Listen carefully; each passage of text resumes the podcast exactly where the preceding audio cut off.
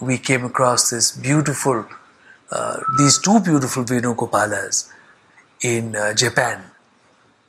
there, I thought you may be curious to know that uh, Hindu deities are worshipped uh, today as much in Japan as they are worshipped in India. So, in fact, you may be surprised to know that uh, there are hundreds of temples to Saraswati alone in Japan, including uh, a temple which is about uh, which is over 250 feet tall to Saraswati. That you you do not get to see uh, temples of Saraswati uh, in India. Uh, Lakshmi is worshipped. You have so many deities. You have so many Shivas. You have Brahma. You have so many temples even to Yama.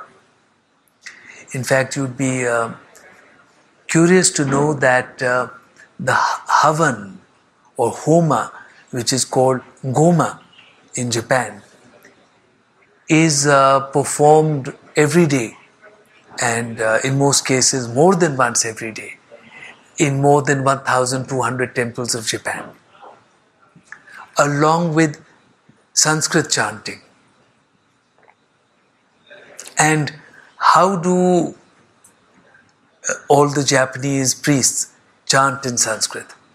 Because many of them uh, uh, cannot uh, read Sanskrit.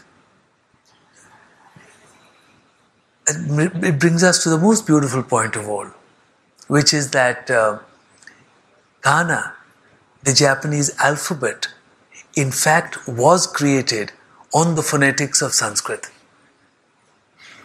So if you go to a, a primary school in Japan, you hear the children there going a a e e u u, just like you will have in India.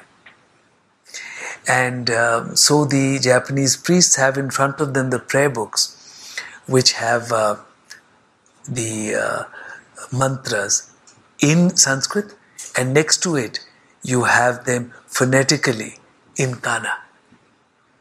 So if they're not able to read the Sanskrit, they read it uh, from the Kana and they chant in Sanskrit. And now, which is the Sanskrit? It is a Sanskrit script of the 5th, 6th century.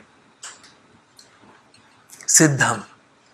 So, Siddham, which has been forgotten in India, and there is no place which, where you can where you are taught Siddham in India, is preserved in Japan.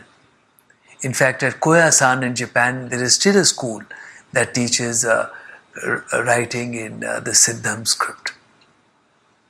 You may, uh, if you were to uh, go to uh, YouTube and uh, put in uh, Indian deities worshipped in Japan, you may enjoy seeing my film on this subject. So the Indian influence is absolutely immense right across Asia.